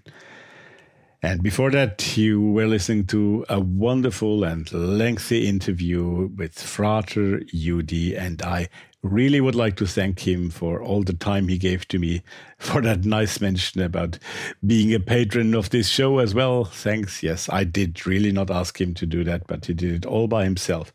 Um, maybe You'll help me with that. Okay. Um, well, thank you for being with me today. We are coming to the end of this long episode. You might have realized that since last time I am trying to do this talks between the parts of the interview and all the announcements in a bit more free way. I hope you like it. Let me know if that's okay for you. And I script a bit less my talks and do them a bit more freely, feel more secure than maybe three years ago. Um, And well, um, I hope that you, again, that you all stay healthy, that you will all be fine when we next will be together in a week. And what's on in a week? Well, um, in a week time, again, an exciting guest, I believe. Um, somebody very special will be my guest on episode 13, and that is Anthony Peake. Anthony Peake, uh, British, well, writer, researcher, uh, author, and um, he is an amazing guy. He wrote recently that book, The Hidden Universe, and that actually inspired me to invite him to be my guest here next time. You can find out about, more about him when you read on the Thoth-Hermes podcast uh, website, thoth-hermes.com, a little bit about the announcement of next week's show. And I'm sure Anthony will be a great opener of your mind, like he was for me. Right. One other reminder do not forget, I told you already, we have a question and answer episode planned with David Beth all the questions that arose after last week's show, please send them to info at thoth-hermes.com or via Facebook to me. We'll collect them until Easter, until April 10, and after that, we shall make that special Q&A episode with David for your pleasure. Thank you for being with me today. Hope to see you again next week, next time on the Thoth-Hermes podcast. But for today, I can only say take care, stay tuned, hear you soon.